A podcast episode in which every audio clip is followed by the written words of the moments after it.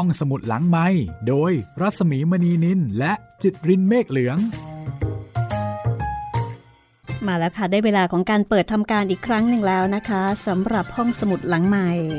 วันนี้กับนิทานเวตาลนะคะ จากฉบับของศาสตราจารย์ ดรศักดิ์ศรีแย้มนัดดาค่ะนำเสนอเป็นตอนที่ 19 แล้วก็วันนี้หยิบนิทานเวตาลเรื่องที่ 18 มาเล่าให้คุณได้ฟัง ดิฉันรัศมีมณีนินนะคะ ก็ทำหน้าที่นำเรื่องราวดีๆ จากวรรณกรรม ทั้งของไทย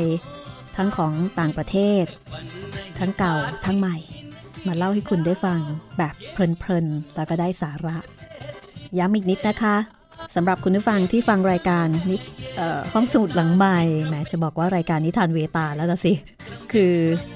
ถ้าติดอกติดใจนะคะ แล้วก็อยากจะอ่านนิทานเวตาล สนับสนุนอย่างแรงเลยทีเดียวนะคะ มีสองฉบับให้เลือกค่ะ ทั้งของนมส แล้วก็สำนวนแปลของศาสตราจารย์ ดรศักดิ์ศรีแยมนัดดา ในชื่อว่าเวตาลปัญจวิงสติ ถ้าเป็นของนมส ใช้ชื่อว่านิทานเวตาลเฉยๆนะคะ แต่ถ้าเป็นของอาจารย์ศักดิ์ศรีจะใช้ชื่อเรื่องว่าเวตาลปัญจวิงสติ แล้วก็เล่มนี้จะมีครบ 25 เรื่องเลยค่ะ แต่ว่า เนื้อเรื่องจะไม่เหมือนกันสัทีเดียวนะคะ บางครั้งก็งงๆเหมือนกันดูเหมือนจะคล้ายกัน แต่ก็ไม่เหมือนกัน บางเรื่องเหมือนกับเป็นเรื่องเดียวกันแต่ต่างกัน บางเรื่องต่างกัน แต่กลายเป็นเรื่องเดียวกัน แต่สำหรับเรื่องนี้นะคะเรื่องที่ 18 อันนี้เป็นเรื่องที่ไม่มีปรากฏในฉบับของนอมสค่ะ เรื่องราวจะเป็นอย่างไรติดตามได้เลย แต่รับรองว่าพระยี่ห้อเวตาลแล้วสนุกแน่ค่ะ ในป่าช้าผีดิบที่เวตาลพำนักอยู่บนกิ่งอโศกนั้น เต็มไปด้วยเปลวไฟที่แลบเลียอยู่บนจิตตกาทานที่ใช้เผาศพ จิตตกาทานเชิงตะกอนนะคะ เปลวไฟอันร้อนแรง วูบวาบ ดูราวกับริ้นของพวกรากสดที่กวัดไปมาในการเสพเนื้อมนุษย์สดๆ แต่ภาพอันน่าสะพึงกลัวดังกล่าว หาได้ทำให้พระราชาทรงหวาดหวั่นไม่ ทรงดำเนินฝ่าไปจนถึงต้นอโศก และณที่สุสานผีดิบนั่นเองนะคะ พระราชาประสบภาพสิ่งอันน่าเกลียดต่างๆ นั่นก็คือภาพของบุคคลต่างๆ ที่มีหน้าตาประหลาดคล้ายคลึงกันแคว้นอยู่บนกิ่งไม้ เหมือนกับตัวเวตาลนับร้อยนับพันห้อยอยู่พระราชาเห็นแล้วก็ทรงรำพึงในพระทัยว่า นี่มันอะไรกัน หรือว่า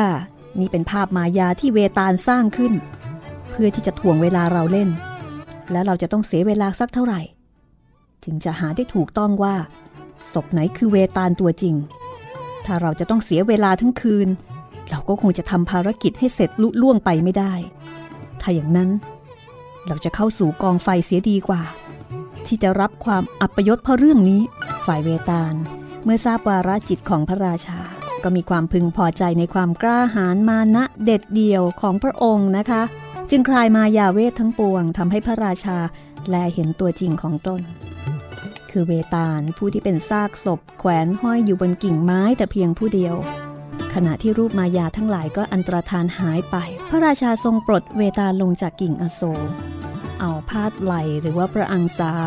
แล้วเสด็จกลับไปตามผลทางเดิม ขณะที่มาตามทาง เวตาลก็กล่าวกับพระราชาว่า ราชะ ความแข็งแรงของพระองค์เป็นที่น่าสรรเสริญอยู่ ถ้าอย่างนั้นลองฟังนิทานของข้าอีกสักเรื่องหนึ่งเป็นไร และเบตานก็เล่าถึงเรื่องของนครอันงดงามแห่งหนึ่งที่ชื่อว่าอุชยินี หรือว่าอุชเชนี นครนี้งามยิ่งกว่างาม เลิศยิ่งกว่าเลิศ มีสิ่งบันเทิงใจนานับประการ ในเมืองนี้ มีพราหมณ์ชำนาญเวทอยู่หนึ่งคนนะคะ ชื่อว่าเทวสวามิน เป็นผู้ที่กระทำพิธีบวงสวงสังเวยเทพมาแล้วมากมายหลายครั้ง จนกระทั่งพรามผู้นี้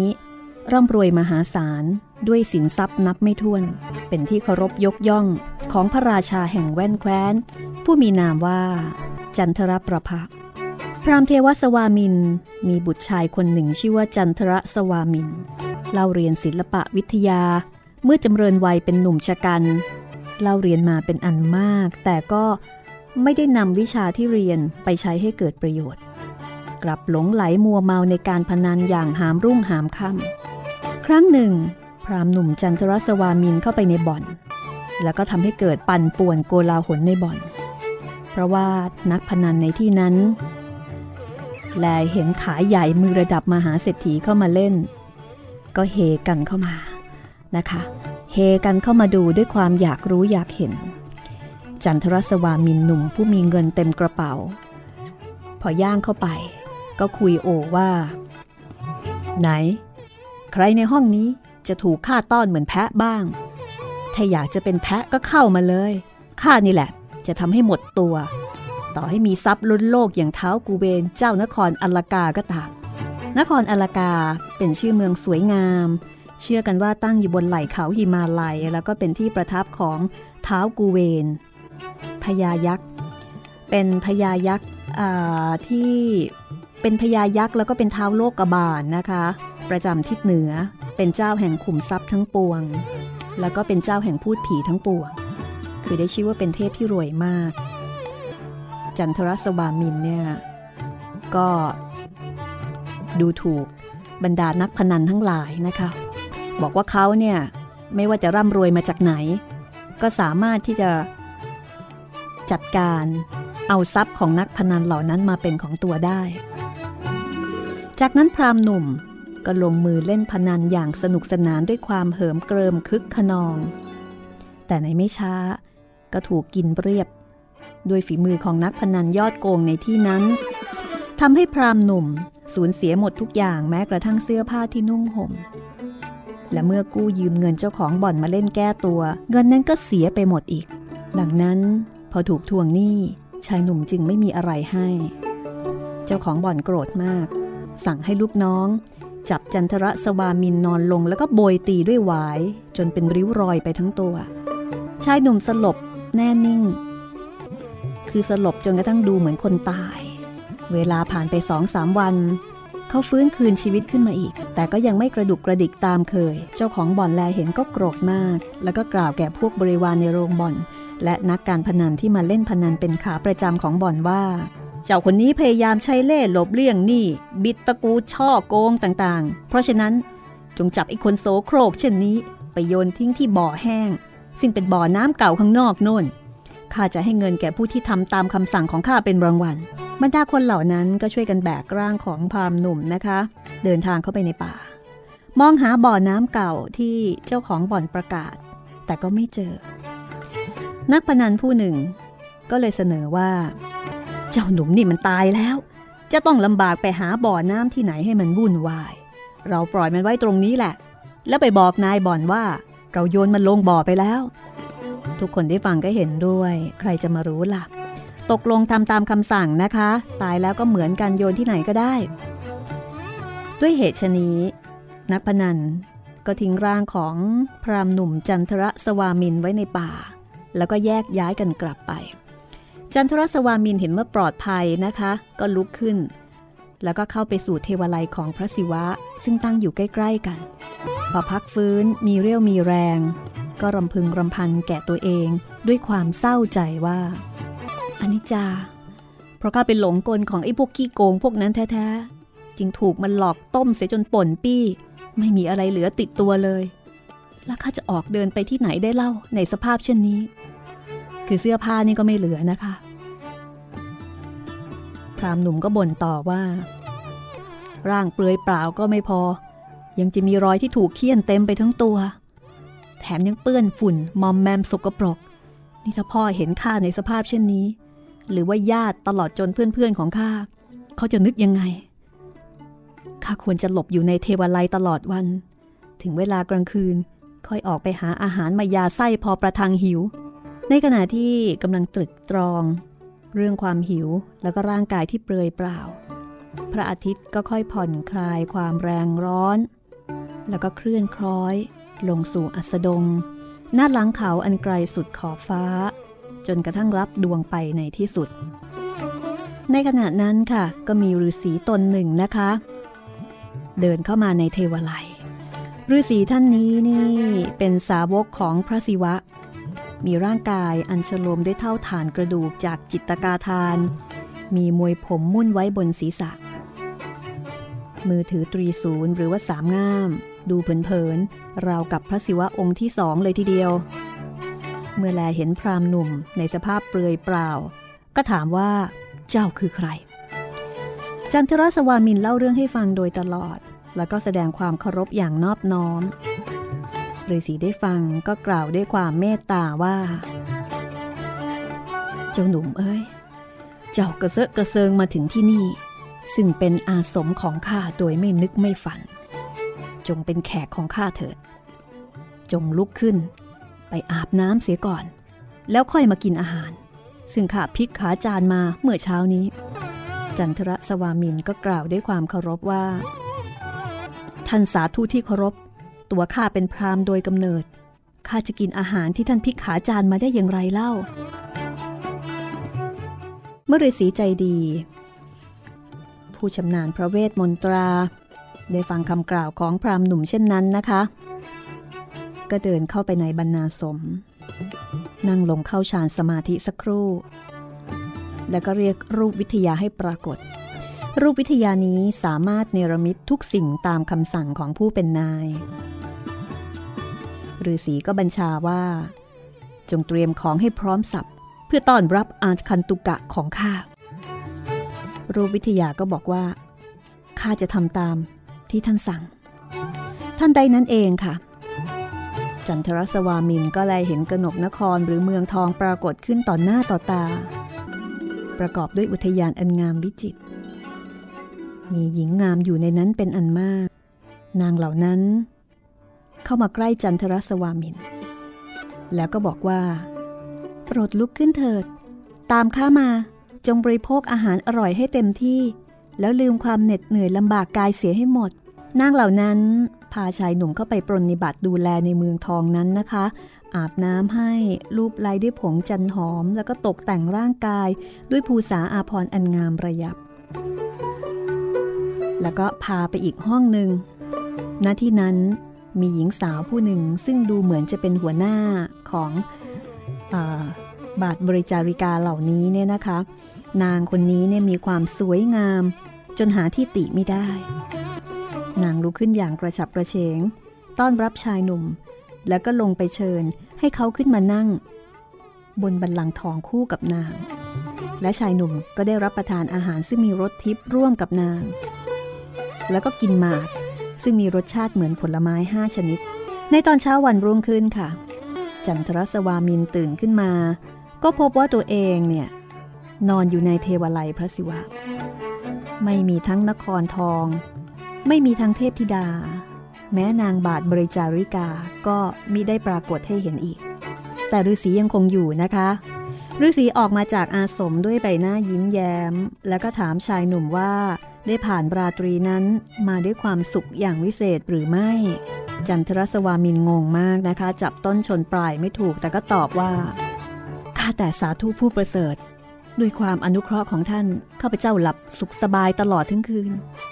แต่ในบัดนี้สิ เมื่อตื่นขึ้นมา นางฟ้าของข้าพเจ้าหายไปแล้ว และข้าจะมีชีวิตอยู่ต่อไปได้อย่างไร ถ้าปราศจากนางฤาษีได้ฟังก็หัวเราะอย่างอารมณ์ดีแล้วก็บอกว่า จงอยู่ที่นี่ต่อไปเถอะ แล้วเจ้าจะได้พบเห็นสิ่งที่เจ้าปรารถนาทุกอย่างในคืนนี้ เมื่อได้ยินดังนั้น จันทรสวามินก็ตกลงว่าจะอยู่ต่อไปอีก และด้วยความช่วยเหลือของฤาษีทุกสิ่งทุกอย่างก็เกิดขึ้นแล้วก็เป็นไปเหมือนคืนก่อน ทำให้ชายหนุ่มมีความสุข แล้วก็เพลิดเพลินไปกับมายาภาพทุกคืน คือนครทองแล้วก็สาวงาม จะมาปรนิบัติเขาเฉพาะเวลากลางคืนเท่านั้นนะคะ ในที่สุดชายหนุ่มก็รู้ว่าสิ่งทั้งหลายที่เขาได้พบได้เห็นเนี่ยเกิดจากอำนาจมายาทั้งสิ้น ดังนั้นในวันหนึ่ง ชายหนุ่มก็เข้าไปหาฤาษีแล้วก็ทำการประจบประแจงจนกระทั่งฤาษีพอใจ แล้วก็บอกว่า ท่านสาธุ ถ้าท่านจะมีเมตตาสงสารข้าพเจ้าผู้เคราะห์ร้าย ที่หนีมาพึ่งท่าน เพราะว่าไร้ที่พึ่งอื่นอีกแล้ว ขอท่านได้โปรดช่วยอนุเคราะห์แก่ข้าพเจ้า โดยการสั่งสอนวิทยาอาคมอันยิ่งใหญ่ แก่ข้าพเจ้าด้วยเถิด เมื่อถูกรบเร้าหนักขึ้นฤาษีก็บอกว่า คนอย่างเจ้า เข้าไม่ถึงวิชาเหล่านี้หรอก เพราะมันจะต้องลงไปฝึกถึงใต้น้ำและระหว่างที่ผู้ฝึกกำลังท่องมนอยู่ใต้ท้องน้ำ รูปวิทยาก็จะสร้างภาพหลอกล้อนให้ปรากฏ เช่นทำให้รู้สึกเหมือนเกิดใหม่เป็นทารก แล้วเจริญวัยเป็นเด็ก จากนั้นก็เป็นหนุ่ม แล้วก็แต่งงาน ตัวของผู้ทำพิธี จะเกิดจิตหลอนว่าตัวเองมีลูกชาย และลูกชายก็จะถูกหลอกให้เกิดความหลงผิด ว่าเขามีเพื่อนที่เป็นคนดีคนหนึ่ง และเป็นศัตรูอีกคนหนึ่ง ตัวเขาจะหลงลืม แม้กระทั่งชาติกำเนิดที่บอกให้รู้ว่า ตัวเองเป็นใคร ไม่รู้ตัว แม้แต่ว่าตนกำลังร่ายมนภาวนา เพื่อเข้าถึงวิชาอะไร แต่ใครก็ตาม เมื่อรู้สึกว่า ได้ภาคเพียรมาจนถึง 24 ปีแล้ว ก็จะกลับคืนสติตามเดิม ด้วยมนของครูบาอาจารย์ และจะมีกำลังจิตที่มั่นคง สามารถจดจำชีวิตของตนเองได้ และก็รู้ว่า เรื่องที่เกิดขึ้นทั้งหมดนั้น เกิดจากมายา แม้ว่าเขาจะตกอยู่ในอิทธิพลของมายา แต่เขาก็จะรู้จักมันอย่างดีที่สุด เขาได้เข้าถึงกองไฟ ซึ่งเผาไหม้ภาพมายาเหล่านั้น แล้วก็สำเร็จวิทยาที่ต้องการในที่สุด หลังจากนั้น เขาก็จะขึ้นมาจากน้ำได้แลเห็นความจริง แต่ถ้าสิทธิผู้สแสวงวิชานั้นยังไม่สามารถจะบรรลุถึงวิทยาอันสูงสุดได้ ทั้งๆทที่ข้าได้ทุ่มเทให้ทุกสิ่งทุกอย่างแล้วข้าก็จะต้องพลอยสูญสิ้นไปด้วย บัดนี้ข้าว่าเจ้าก็ได้วิทยาที่ข้ามีจนหมดสิ้นแล้ว จะรีรออยู่ทำไมเล่า จงรู้ไว้เถอะว่า วิทยาของข้าไม่มีวันตาย เจ้าตระหนักดังนี้แล้ว ก็จงมีความยินดีเถิดว่า ความสุขสมปรารถนาของเจ้านั้น ก็จะไม่มีวันสิ้นสูญเช่นเดียวกัน จันทรสวามินได้ฟังดังนั้นก็ยืนยันว่า ข้ารับรองว่าข้าสามารถทำทุกสิ่งได้ตามใจปรารถนาแล้ว ท่านอย่ากกังวลไปเลย พักกันสักครู่นะคะ แล้วเดี๋ยวติดตามกันต่อว่า ตกลงจันทรสวามินเนี่ยจะสามารถทำได้ อย่างที่เขารับรองกับฤาษีหรือเปล่านะคะ ติดตามได้ช่วงหน้าของนิทานเวตาล เรื่องที่ 18 ค่ะ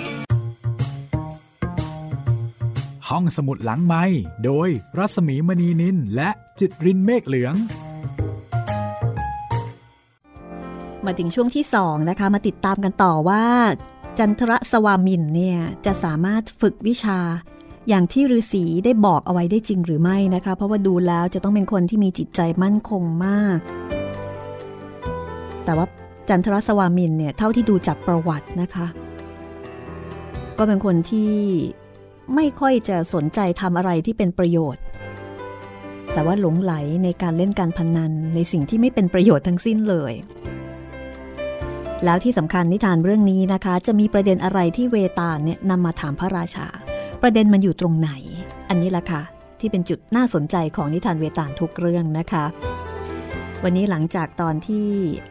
เรื่องที่ 18 แล้วเนี่ย เดี๋ยวก็จะต่อเรื่องที่ 19 กันเลย ถ้าคุณผู้ฟังพร้อมแล้วนะคะ ไปฟังกันเลยกันละกันค่ะ กับนิทานเวตาล เรื่องที่ 18 จากหนังสือเวตาลปัญจวิงสติของศาสตราจารย์ ดรศักดิ์ศรีแย้มนัดดาค่ะ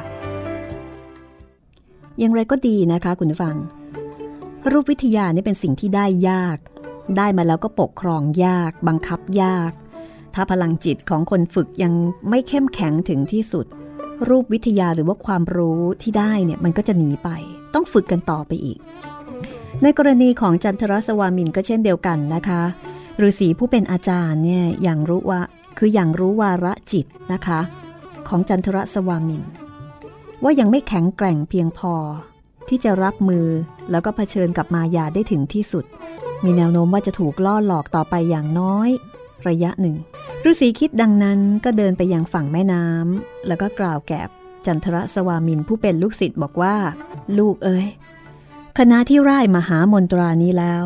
เจ้าก็จะได้พบกับมายาอันเป็นภาพลวงตาลวงใจทำให้เกิดความสงสัยและเข้าใจไปต่างๆ นานา เพราะฉะนั้นข้าจะคอยส่งกระแสจิตตรวจดูเจ้าตลอดเวลา เมื่อเกิดติดขัดอันใดข้าจะช่วยแก้ไข ให้เจ้าอยู่บนฝั่งแม่น้ำนี้อยู่ตลอด คือยังเป็นห่วงนะคะ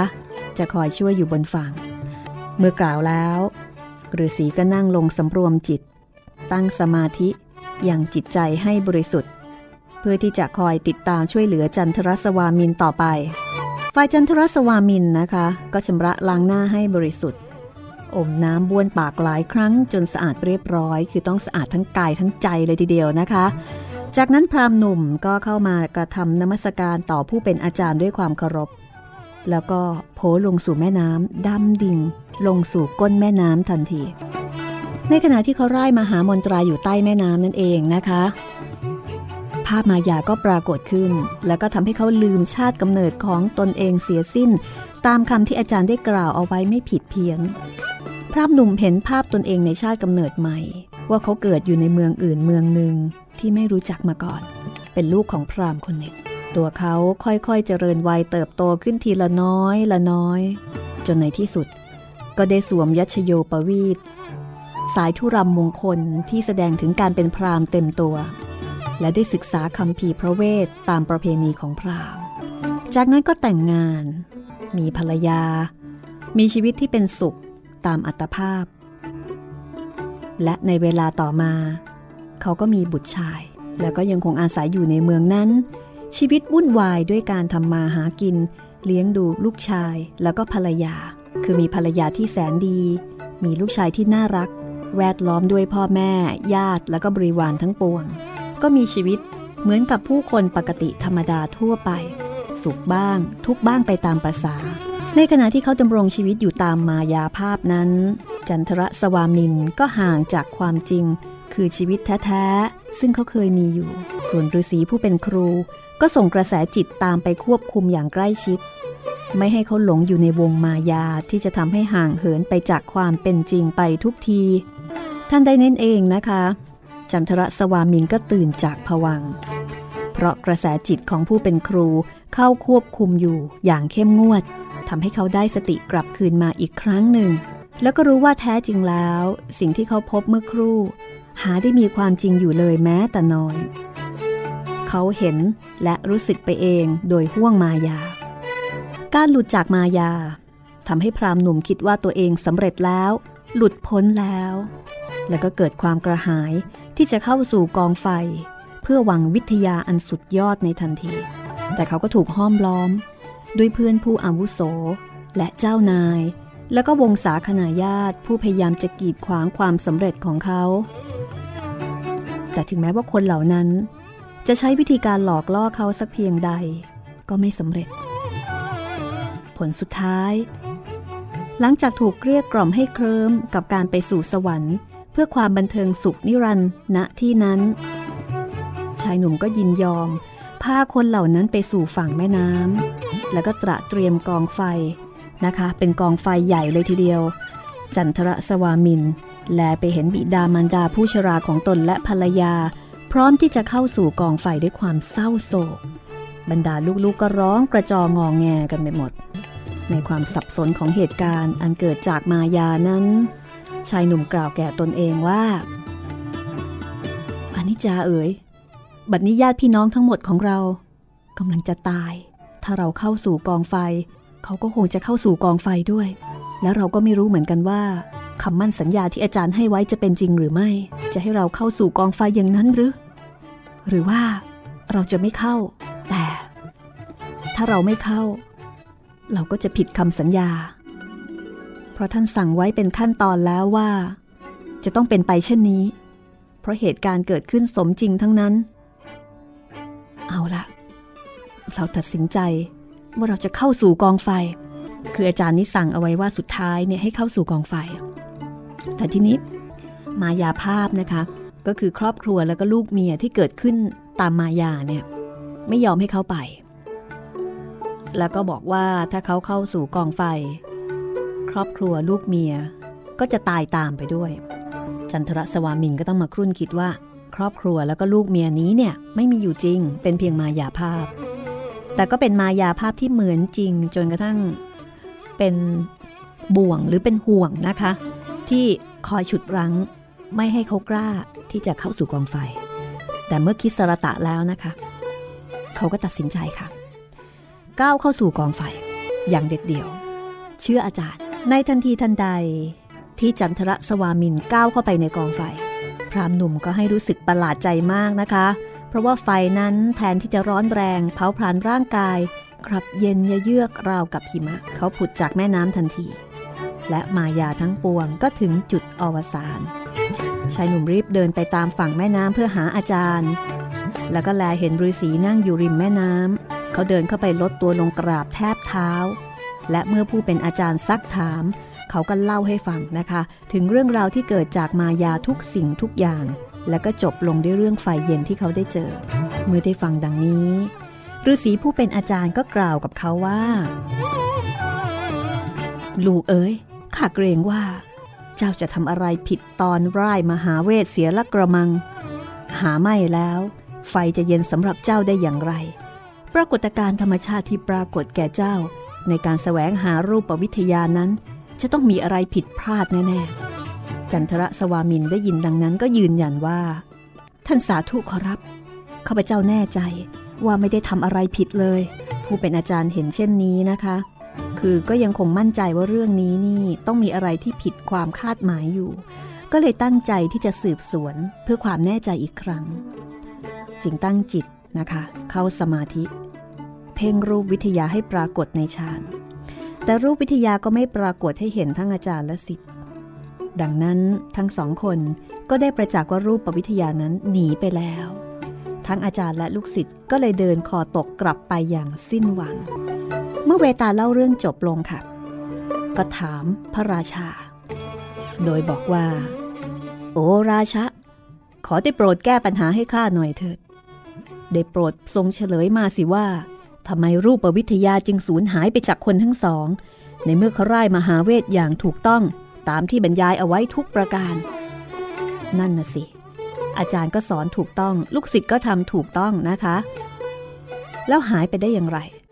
พระราชาได้ฟังดังนั้นก็ตอบว่าข้ารู้ เจ้าจอมขมังเวท เจ้ากำลังหลอกล่อให้ข้าเสียเวลาเปล่า แต่เอาเถอะข้าจะตอบเจ้า คนเราจะเข้าถึงความสำเร็จ เพราะการประกอบพิธีรีตองที่ถูกต้องเพียงอย่างเดียวก็หาไม่ได้ ทั้งนี้เว้นไว้เสียแต่ว่า จิตของเขาจะมั่นคงเด็ดขาด ตั้งอยู่ในความกล้าหาญอันไร้มนทินโดยสิ้นเชิง แล้วก็ไม่หยุดยั้งรีรอในการตัดสินใจให้แน่วแน่ ปราศจากความกัดแกว่งสงสัย อันจะนำออกนอกลู่นอกทาง แต่ในกรณีเช่นที่เจ้าเล่าให้ข้าฟังนั้น เจ้าพรามหนุ่มมีใจอันกัดแกว่งไม่แน่นอน ถึงแม้ว่าครูของเขาจะส่งพลังจิตไปช่วยแล้วก็ตาม ดังนั้น มหาเวทที่เขาร่ายอยู่ จึงไม่ทำให้เขาได้บรรลุถึงความสำเร็จ ส่วนครูของเขาเอง ก็สูญเสียอำนาจในการควบคุมมายาที่เกิดขึ้น ทั้งนี้เพราะเขาให้สิ่งที่ดีต่อคนที่ไม่สมควรจะได้รับนั่นเอง เมื่อพระราชาทรงอธิบายดังนี้นะคะ เวตาลผู้ยิ่งใหญ่ก็ละจากไหลของพระราชาทันที ด้วยเวทมนต์ที่กำลังสายตามิให้ใครได้เห็น แล้วก็กลับคืนไปสู่สำนักของตนทำให้พระราชาต้องเสด็จกลับแล้วก็ไปจับตัวของมันมาอีกครั้งหนึ่ง และนั่นก็คือนิทานเวตาลเรื่องที่ 18 ค่ะ มาต่อกันที่เรื่องที่ 19 กันเลยนะคะ เมื่อพระราชาจำใจเสด็จย้อนกลับไปที่ป่าช้าอีกครั้งหนึ่ง ครั้งแล้วครั้งเล่า เพื่อดึงตัวเวตาลลงมาจากกิ่งอโศก เอามาพาดไว้กับไหลแล้วดำเนินกลับมาทางเดิม ระหว่างที่เสด็จมาตามทางนั้น เวตาลก็ถือโอกาสกล่าวขึ้นว่า ราชาขอได้โปรดฟังนิทานสนุกสนุกสักเรื่องเถิดข้าจะเล่าถวาย โปรดจงฟัง เวตาเล่าถึงนครแห่งหนึ่งที่ชื่อว่าวัโกรลกะ เป็นนครที่มีความงดงามอลังการ เสมอด้วยนครอมราวดีของถวยเทพ นครนี้มีพระราชา นามว่าพระเจ้าสุริยะประพะ ซึ่งมีความยิ่งใหญ่เสมอด้วยพระอินทร์และเปรียบเสมือนพระวิษณุ ผู้ทรงถนอมรักษาโลกนี้ให้พ้นภัย พระองค์มีความยินดี ในการรับภาระของรัษฎรอย่างไม่รู้เบื่อหน่าย ในราชอาณาจักรของพระองค์ มีแต่ความสุข มีแต่ความสวยงาม แต่อย่างไรก็ตาม แม้ว่าพระองค์จะมีชายามากมายนับไม่ถ้วน แต่พระองค์ก็หาได้มีพระโอรสไม่ จากนั้นเวตาล ก็พูดถึงตอนสำคัญของเรื่องให้ฟัง โดยกล่าวถึงมหานครอีกแห่งหนึ่ง ชื่อว่า เมืองตามอนลิปติ เมืองนี้มีพ่อค้าที่ร่ำรวยมหาศาลอยู่คนหนึ่ง ชื่อว่าธนบาล เป็นคนที่มีความร่ำรวยมากที่สุดยิ่งกว่าใครๆ ทั้งหมดที่เป็นเศรษฐีในเมืองนั้น ธนบาลมีทิดาเพียงคนเดียวชื่อว่าธนบดี ขออภัยธนวดีนะคะ เป็นผู้ที่มีความงามจับจิตราวกับนางวิทยาธรที่หล่นลงมาจากสวรรค์ เมื่อนางธนวดีเจริญวัยขึ้นเป็นสาว พ่อค้าก็ตาย ปรากฏว่าพวกญาติก็กลุ่มรุม ยึดทรัพย์สมบัติไปหมด ทั้งนี้เพราะว่าพระราชาหาได้ช่วยเหลือคุ้มกันอะไรไม่ ดังนั้นผู้เป็นภรรยาของพ่อค้าคือนางฮิรัญยวดี ก็รีบช่วยสมบัติส่วนตัวของนางก็คือเพชรพลอยและก็เครื่องประดับต่างๆ เอาไปซ่อนไว้ในที่เร้นลับไม่มีใครรู้ แล้วก็แอบหนีออกจากบ้านไปอย่างลับๆ ในยามต้นของราตรี พร้อมด้วยธิดาของนางคือนางธนวดี คือหลบหน้าญาติพี่น้องเอาตัวรอดไป แล้วก็เล็ดรอดออกจากบ้านด้วยความยากลำบาก หนีกระเซาะกระเซิงอย่างมืดแปดด้าน ในที่สุดหลังจากที่มางุมมางารามาในความมืด นางก็วิ่งไปชนโจรผู้หนึ่ง ซึ่งถูกทางบ้านเมืองเนี่ยเสียบประจานด้วยเหลาแต่โจรผู้นี้ยังไม่ตายนะคะ พอถูกผู้หญิงวิ่งมาชนโดยแรง ก็ทำให้บาดแผลซึ่งเจ็บอยู่แล้วเนี่ย เจ็บปวดยิ่งขึ้น ก็ร้องขึ้นว่า